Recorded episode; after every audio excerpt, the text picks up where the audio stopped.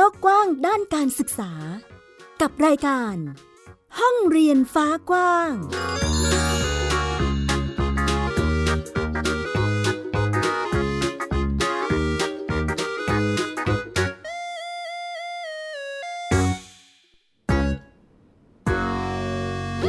วัสดีค่ะ ต้อนรับคุณผู้ฟังทุกท่านเข้าสู่รายการห้องเรียนฟ้ากว้างค่ะ กลับมาพบกับมิวอัยดาสนศรีที่นี่เช่นเคย ไทย PBS Podcast นะคะ อัปเดตเรื่องราวด้านการศึกษา ให้คุณผู้ฟังได้รับฟังกันเช่นเคยค่ะ วันนี้มีเรื่องราวเกี่ยวกับปัญหาสุขภาพ ปัญหาใกล้ตัว ไม่ใช่แค่สุขภาพอย่างเดียว ปัญหาด้านสิ่งแวดล้อมด้วย นั่นก็คือฝุ่นพิษ PM 2.5 กลับมาอีกแล้วนะคะทำให้เด็กๆหรือว่า ผู้คนที่อยู่ในกรุงเทพมหานครเนี่ยต้องเผชิญกับภาวะที่เรียกว่าเป็นพิษอยู่ณตอนนี้ และก็ส่งผลต่อสุขภาพของเด็กๆแล้วนะคะ เพราะว่าค่าของฝุ่นณตอนนี้คือสูงมากๆนะคะทำให้หลาย ๆ โรงเรียนเองเนี่ยต้องมีการ ปิดเรียนแล้วก็เปลี่ยนไปเรียนแบบออนไลน์ เพื่อที่จะให้เด็กๆนั้นเขาอยู่ในที่ปลอดภัยมากยิ่งขึ้น อย่างเช่น เคหสถานของตัวเองนะคะอยู่บ้านตัวเอง ไม่ต้องออกมาเดินทางเพื่อที่จะมาโรงเรียนนะคะวันนี้เราจะมาดูกันว่าสถานการณ์เป็นอย่างไรแล้วบ้าง รวมไปถึงอีกหลายประเด็นเลยทีเดียวค่ะในวันนี้ ไม่ว่าจะเป็นเกี่ยวกับการออกกำลังกายของเด็กๆนะคะมีข้อมูลจากกระทรวงสาธารณาสุขเขาก็บอกว่า เด็กๆทุกวันนี้เนี่ยไม่ค่อยจะออกกำลังกายนะคะทำให้อาจจะมีภาวะอะไรบางอย่าง วันนี้มีมาให้ได้ติดตามกันด้วยค่ะ เอาละเรื่องราวการศึกษาในวันนี้จะมีอะไรบ้าง ไปฟังกันค่ะ ติดตามรายการของไทย PBS Podcast ได้ทาง www.thaipbspodcast.com แอปพลิเคชัน Thai PBS Podcast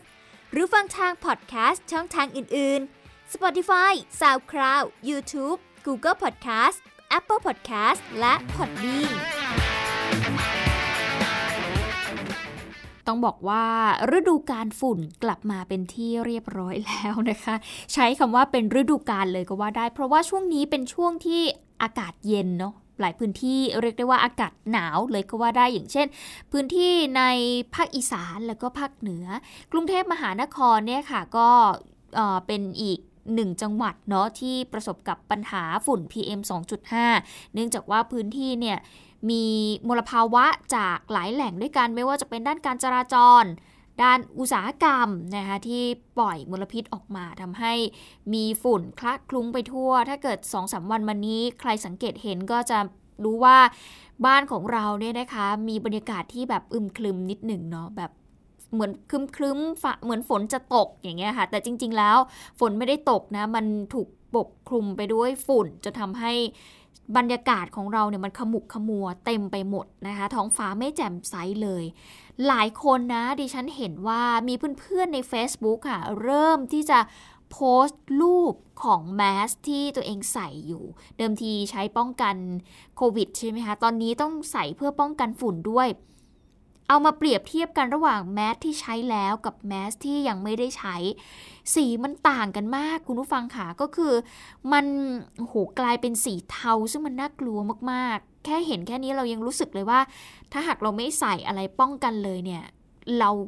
สูดอากาศที่มันมีแต่มลภาวะมีฝุ่นพิษอย่าง PM 2.5 เข้าไปในร่างกายเนี่ย มันจะเป็นยังไงนะ ก็เป็นเรื่องหนึ่งที่นำมาอัปเดตให้คุณผู้ฟังได้เห็นสถานการณ์ตอนนี้นะคะ ใครที่ดูค่าฝุ่นก็คงจะพอเห็นแล้วละว่ามันอยู่ในเกณฑ์ที่เรียกว่าเป็นสีส้มนะ ซึ่งมันมีผลต่อสุขภาพของเราแล้ว ดังนั้นใครจะไปไหนมาไหนก็ให้ระมัดระวังตัวด้วยใส่หน้ากากอนามัยที่มันป้องกันฝุ่น PM 2.5 จะเป็นการดีที่สุดนะคะอะแต่ถ้ามาพูดถึงประเด็นนี้ที่เกี่ยวข้องกับการศึกษา ก่อนหน้านี้เราเคยเล่าให้ฟังแล้วเกี่ยวกับ ห้องเรียนสู้ฝุ่น เป็นอีกหนึ่งหลักสูตรการศึกษาที่มีการต่อยอดจากพื้นที่ภาคเหนือนะคะจากในจังหวัดเชียงรายขยาย ไปสู่พื้นที่อื่น ๆ ในบริเวณภาคเหนือและ ตอนนี้ก็คือขยายมาสู่กรุงเทพมหานคร ตอนนี้ก็มีความคืบหน้าในการดำเนินโครงการห้องเรียนสู้ฝุ่น ของโรงเรียนในสังกัดกรุงเทพมหานครนะคะ เพื่อที่จะให้ความรู้กับเด็กนักเรียน เกี่ยวกับอันตราย แล้วก็วิธีการป้องกันตนเอง ให้ปลอดภัยจากฝุ่น PM 2.5ซึ่งนายสุนทร สุนทรชาติค่ะ ผู้อำนวยการสำนักอนามัยเองก็พูดถึงความคืบหน้าของโครงการนี้นะคะ บอกว่าได้มีการสำรวจ ข้อมูลของศูนย์เด็กเล็กในพื้นที่กรุงเทพมหานคร 12 แห่งด้วยกัน ซึ่งตอนนี้ก็อยู่ในระหว่างของการศึกษาแล้วก็พัฒนารูปแบบห้องเรียนปลอดฝุ่นสำหรับศูนย์เด็กเล็ก แล้วก็โรงเรียนในสังกัดกรุงเทพมหานครค่ะ โดยมีกรมอนามัยของทางกระทรวงสาธารณสุขเนี่ยเป็นที่ปรึกษา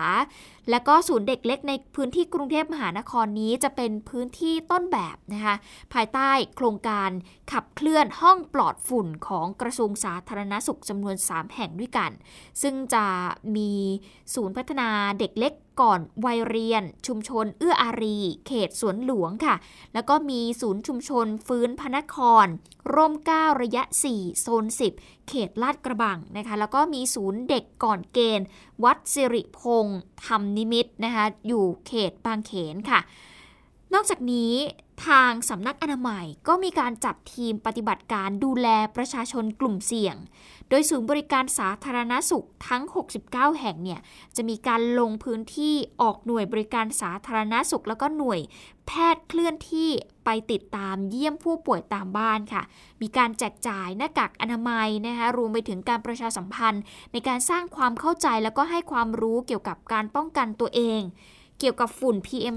2.5 ในพื้นที่ชุมชนค่ะ โดยจะมีการเริ่มกันนะคะ ดำเนินการสัปดาห์ละ 2 ครั้งก็คือ ตั้งแต่วันที่ 30 มกราคมไปจนถึงวันที่ 28 กุมภาพันธ์ 2566 นี้นะคะ ก็จะมีการสำรองหน้ากากอนามัย แล้วก็มีการสนับสนุนหน้ากากอนามัยสำหรับกลุ่มเสี่ยงด้วย อันนี้เป็นเรียกได้ว่าเป็นกระบวนการนะคะในการดำเนินโครงการเพื่อที่จะป้องกันให้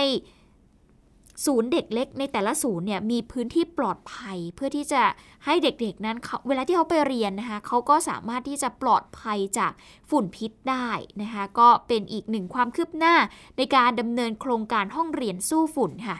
เดี๋ยวเราจะไปติดตามการดำเนินการของโรงเรียนปลอดฝุ่นแห่งหนึ่ง ในวันที่ค่าฝุ่นเกินค่ามาตรฐาน ว่าจะมีการจัดการกับเรื่องนี้อย่างไร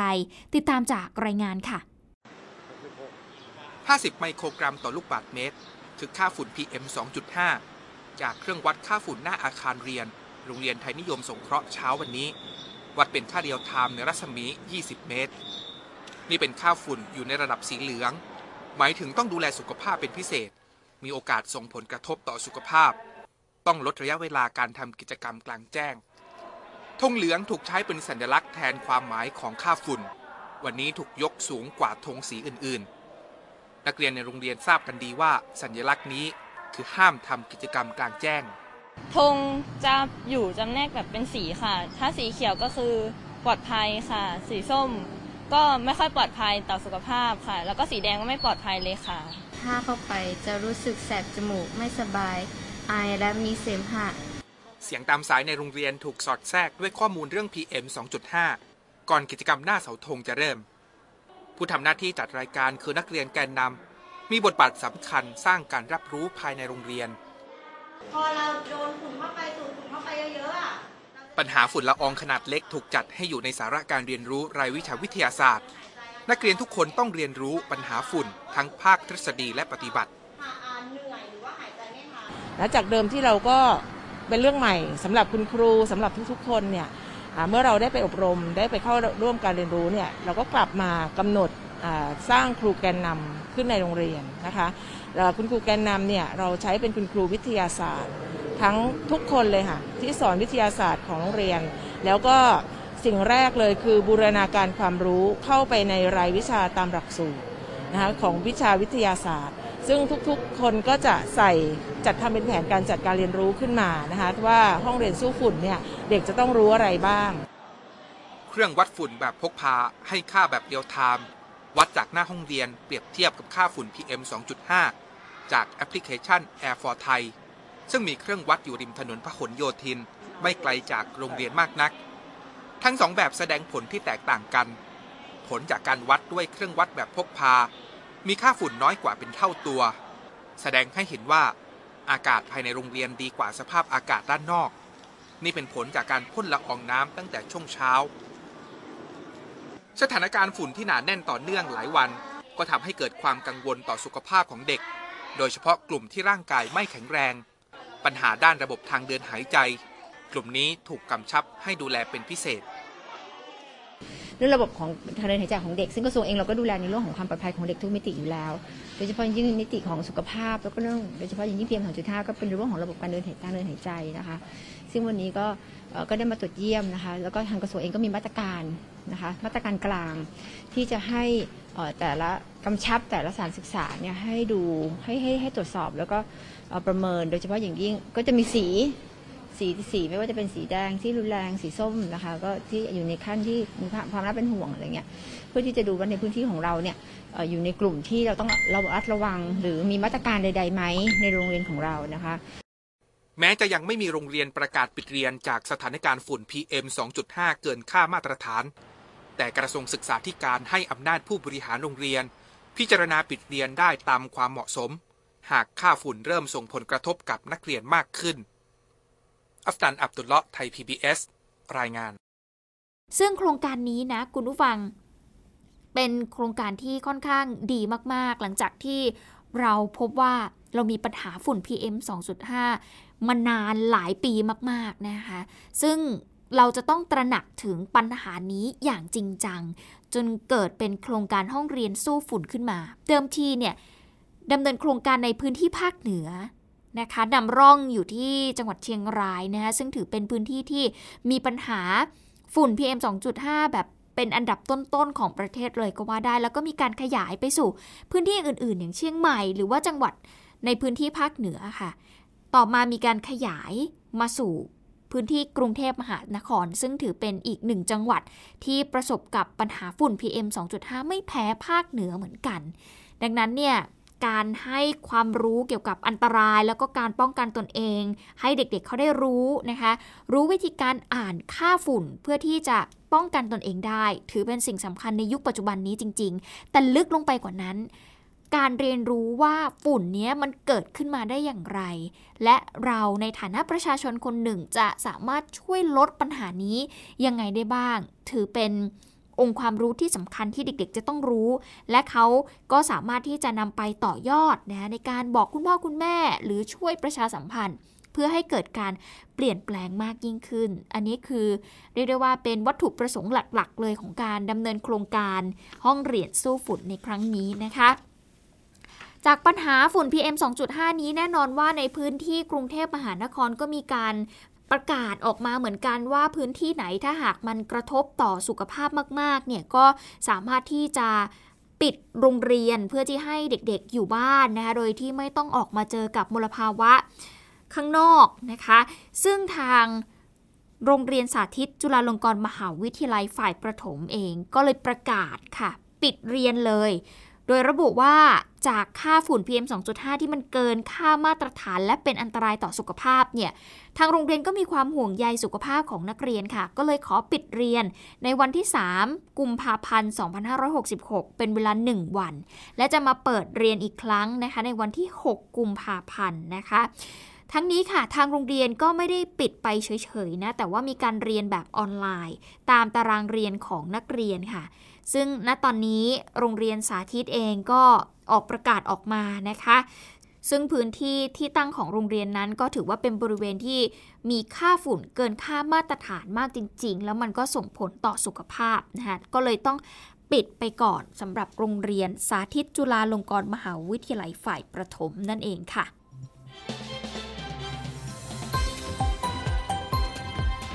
ไทย PBS Radio วิทยุข่าวสารสาระ เพื่อสาธารณะและสังคม มาอีกหนึ่งปัญหาของเด็กๆกันบ้าง คงจะเป็นเรื่องของปัญหาสุขภาพแหละค่ะคุณผู้ฟังค่ะในยุคปัจจุบันนี้ยิ่งโดยเฉพาะการที่โควิดระบาดแบบนี้ ยิ่งทำให้เด็กๆเนี่ยออกไปไหนมาไหน หรือว่าออกไปวิ่งเล่นออกกำลังกาย เป็นเรื่องที่ทำได้ยากมากขึ้นนะคะ มีข้อมูลจากทางกระทรวงสาธารณสุขค่ะ เขาบอกว่าเด็กและเยาวชน ขยับร่างกายน้อยกว่าผู้ใหญ่ถึง 2 เท่าเลยทีเดียวนะ โดยเฉพาะในช่วงที่มีการแพร่ระบาดของโควิด -19 เนี่ยค่ะทำให้หลายส่วนเนี่ยนะคะ ต้องเดินหน้าไปกระตุ้นเยาวชน ให้มีวิถีชีวิตที่กระฉับกระเฉงเพิ่มมากขึ้น ซึ่งนายสาธิตปิตุเตชะค่ะ รัฐมนตรีช่วยว่าการกระทรวงสาธารณสุขก็เข้าไปทักทายทางนักเรียนโรงเรียนสอนศิลปะการแสดงเชิงบวก ที่มาร่วมกิจกรรมประชุมวิชาการด้านกิจกรรมทางกายภาพ ประเทศไทยครั้งที่1นนะคะซึ่งนักเรียนที่เข้าร่วมกิจกรรมเนี่ยก็เป็นหนึ่งในนักเรียนที่ใช้การออกกำลังกายนี่แหละ เพื่อแก้ไขปัญหาเรื่องของการเข้าสังคมในช่วงที่มีการแพร่ระบาดของโควิด -19 ขณะที่ข้อมูลจากสสสนะคะเองก็ระบุว่าช่วงที่มีการแพร่ระบาดของโควิด -19 นี้เนี่ยส่งผลให้เด็กและเยาวชนนะคะ มีระดับกิจกรรมทางกายเนี่ยลดลง และน้อยกว่ากลุ่มวัยอื่น ๆ ถึง 2 เท่า เมื่อเทียบกับวัยทำงาน เช่นเดียวกับคุณครูโรงเรียนสอนเต้นเองก็ย้ำนะคะ คุณผู้ฟังว่า ณตอนนี้เนี่ยมีนักเรียนที่สนใจการเต้นเพื่อผ่อนคลาย แล้วก็ปรับพฤติกรรมทางอารมณ์เนี่ยมากขึ้น ซึ่งส่วนหนึ่งเนี่ยมาจากการใช้สมาร์ทโฟนค่ะ เพื่อที่จะเรียนออนไลน์น์ และกิจกรรมสันทนาการที่มันมากเกินไปเนาะเดี๋ยวเราไปฟังเสียงของคุณครูสอนเต้นโรงเรียนสอนศิลปะการแสดงเชิงบวก คุณอภิชยาตรีชั้นค่ะ ค่ะเด็กบางคนนะคะ อยู่บ้านช่วงโควิดมาหนึ่งปี แล้วหลังจากเปิดโรงเรียนเปิดโรงเรียนมานะคะ เปิดได้มีการทำกิจกรรมนอกบ้าน น้องมีการขยับร่างกาย ทุกวันนี้เห็นรอยยิ้มของน้องค่ะ คุณพ่อคุณแม่บ้านนี้ดีใจมากค่ะ น้องรู้จักพูดคุย รู้จักพึ่งพาตัวเองได้ อันนี้ดีมากเลยนะคะ เราจะต้องเปิดโอกาสให้น้องขยับร่างกาย เห็นมุมต่างๆ ของตัวเอง แล้วเราจะเห็นศักยภาพของเด็กค่ะ ว่าเด็กคนหนึ่งเขาทำอะไรได้อีกหลาย ๆ อย่างเลยค่ะ ขณะที่ทางกระทรวงสาธารณสุขเองก็ได้ร่วมกับทางสสสนะคะ ศูนย์พัฒนาองค์ความรู้ด้านกิจกรรมทางกาย ประเทศไทย สถาบันวิจัยประชากรและสังคม มหาวิทยาลัยมหิดลนะคะ สนับสนุนให้เกิดการพัฒนาแผนการส่งเสริมกิจกรรมทางกาย ภายใต้วิสัยทัศน์ เด็กและเยาวชนไทยมีวิถีชีวิตที่กระฉับกระเฉงเพื่อสุขภาวะที่ดีค่ะ เดี๋ยวเราไปฟังเสียงของคุณสาธิตปิตุเตชะ รัฐมนตรีช่วยว่าการกระทรวงสาธารณสุขค่ะ ต้องยอมรับนะว่าสุขภาพของของของเด็กในในวัยนี้มันมีมันมีความผันผวนทางอารมณ์ด้วยนะคือพอเด็กได้ดูพวกจอไอ้สมาร์ทโฟนแล้วครับแล้วเปลี่ยนได้เร็วทำให้บุคลิกของเขามันเปลี่ยนแปลงไปในทางที่ที่วูบวาบมากขึ้นหมายถึงว่ามีสมาธิที่ที่อาจจะรุนแรงเพราะนั้นไอ้การ เคลื่อนไหวทางกายกิจกรรมทางกายผมคิดว่าจะช่วยให้ทำให้คุณภาพของสุขภาพจิตคุณภาพกายแล้วก็คุณภาพสมองของเด็กได้ดีด้วย ขณะเดียวกันนะคะทางสสสเองก็ยังมีการจัดกิจกรรมการแข่งขันเดินวิ่งก้าวท้าใจในวันอาทิตย์ที่ 19 กุมภาพันธ์ 2566 ที่สนามสุพัชลาไสสนามกีฬาแห่งชาตินะคะ ซึ่งนายสุปรีดาอดุลยานนท์นะคะ ผู้จัดการกองทุนสนับสนุนการสร้างเสริมสุขภาพหรือว่าสสส ก็ย้ำค่ะว่าการออกกำลังกายเป็นการลดภาระ การใช้งบประมาณ บุคลากรทางการแพทย์ของหน่วยสาธารณสุขปฐมภูมิ และลดปัจจัยเสี่ยงต่อการเกิดโรคไม่ติดต่อเรื้อรังค่ะ ดังนั้นเด็กๆนะต้องออกมาออกกำลังกายกันค่ะ หากิจกรรมที่ให้ได้ขยับร่างกาย อย่าอยู่แต่หน้าจอนะ เพราะว่าไม่งั้นเนี่ยสุขภาพไม่ว่าจะเป็นสุขภาพด้านสายตา ด้านร่างกายนะคะจะทำให้มันเสื่อมลง เราจะป่วยง่ายขึ้นนะคะ ดังนั้นเราต้องช่วยกันนะ มาออกกำลังกายอย่างน้อยแบบเล็กๆน้อยๆ30 นาทีก็ยังดีนะคะ ติดตามข่าวสารและความเคลื่อนไหวของไทย PBS Podcast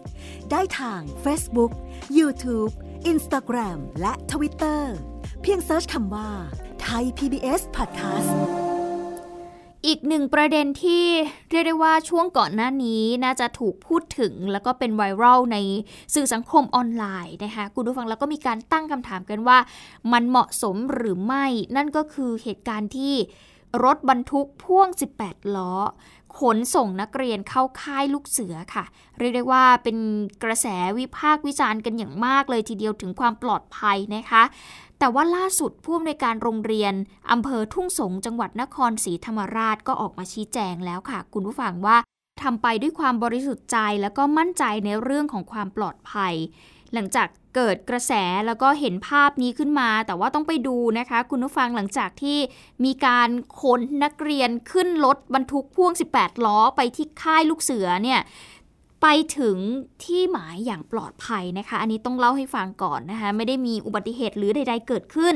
ซึ่งนักเรียนเองก็ยังคงทำกิจกรรมเข้าค่ายลูกเสือที่ค่ายลูกเสือแห่งชาติเฉลิมพระเกียรติ ทะเลสองห้องที่ตำบลบางดีอำเภอห้วยยอดจังหวัดตรังกันอย่างสนุกสนานค่ะ ซึ่งทางผู้อำนวยการโรงเรียนเอง แล้วก็ผู้ที่ดูแลค่ายบังคับลูกเสือนี้ก็ออกมาชี้แจงนะคะว่า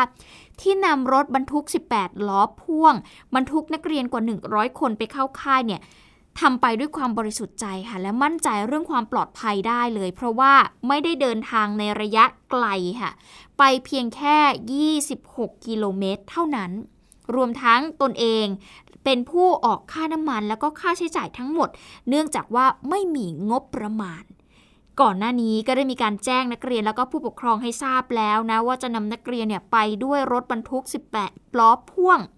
และขากลับก็ยังยืนยันว่าจะขนเด็กด้วยรถบรรทุก 18 ล้อพ่วง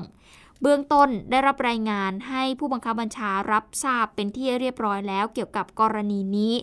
นะคะ ก็ถือเป็นอีกหนึ่งประเด็นที่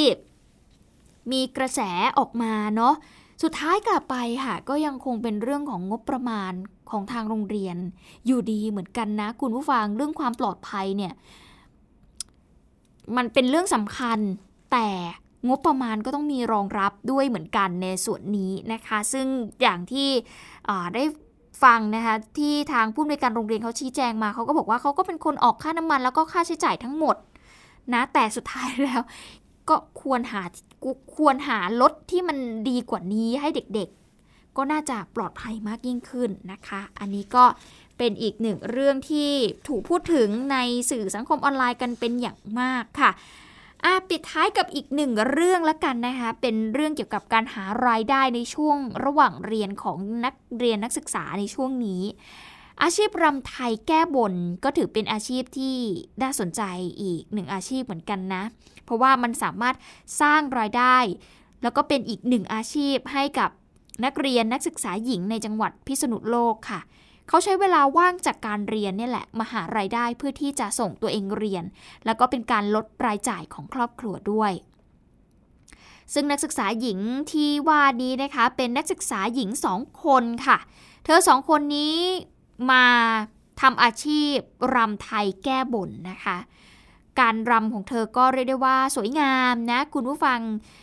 รำอยู่ที่บริเวณหน้าศาลสมเด็จพระนเรศวรมหาราชที่จังหวัดพิษณุโลกค่ะ เรียกได้ว่าเป็นการนำเอาความสามารถของตัวเอง ด้านการรำไทยเนี่ยมาสร้างรายได้ในช่วงวันหยุด แล้วก็เวลาว่างหลังเลิกเรียนนะคะ ซึ่งเด็กๆที่ว่านี้นะคุณผู้ฟังก็มีนางสาว นิชาพัฒม่วงทอง เป็นนักศึกษาวิทยาลัยเทคนิคพิษณุโลกค่ะ อายุ 18 ปี เธอเรียนในสาขาช่างก่อสร้าง เธอบอกว่าเริ่มรำเนี่ยมาตั้งแต่ชั้นป .1 เป็นกิจกรรมเรียนเสริมที่พ่อแม่เนี่ยอยากจะให้ทำหลังเลิกเรียนไปนะคะจะได้ไม่เหงา ซึ่งการมาทำอาชีพรำไทยแก้บนเนี่ยรายได้เฉลี่ยนะคะงานละประมาณ 1,000 บาท ในแต่ละเดือนเนี่ยจะมีงานประมาณ 5-6 งาน ก็ถือเป็นงานอดิเรกที่มีรายได้เสริม แล้วก็นำมาใช้เป็นค่าใช้จ่าย ในเรื่องของการเรียนค่ะลดค่าใช้จ่ายของพ่อแม่ที่จะต้องจ่ายให้เราในทุกๆวันด้วย เช่นเดียวกับนางสาวอติพรขุนโตนะคะอายุ 18 ปี เช่นเดียวกัน เรียนอยู่มหาวิทยาลัยราชภัฏพิบูลสงคราม สาขาการจัดการคณะวิทยาการจัดการค่ะก็บอกว่ารายได้เนี่ยก็ขึ้นอยู่กับงานว่าจะเป็นการรำแบบไหน พระนางคู่เดียว หรือว่าจะเป็นหลายคู่นะคะโดยมีร้านเช่าชุดไทยเนี่ยคอยป้อนงานให้ค่ะ ส่วนใหญ่หนูจะเอาไปใช้ค่าใช้จ่ายเกี่ยวกับการไปโรงเรียน การเดินทาง ไปโรงเรียนไปกลับอะไรแบบนี้ค่ะ ค่าใช้จ่ายในการบริโภคอาหารอะไรแบบนี้ค่ะ ก็ได้รายได้ส่วนมากก็จากลำค่ะ ก็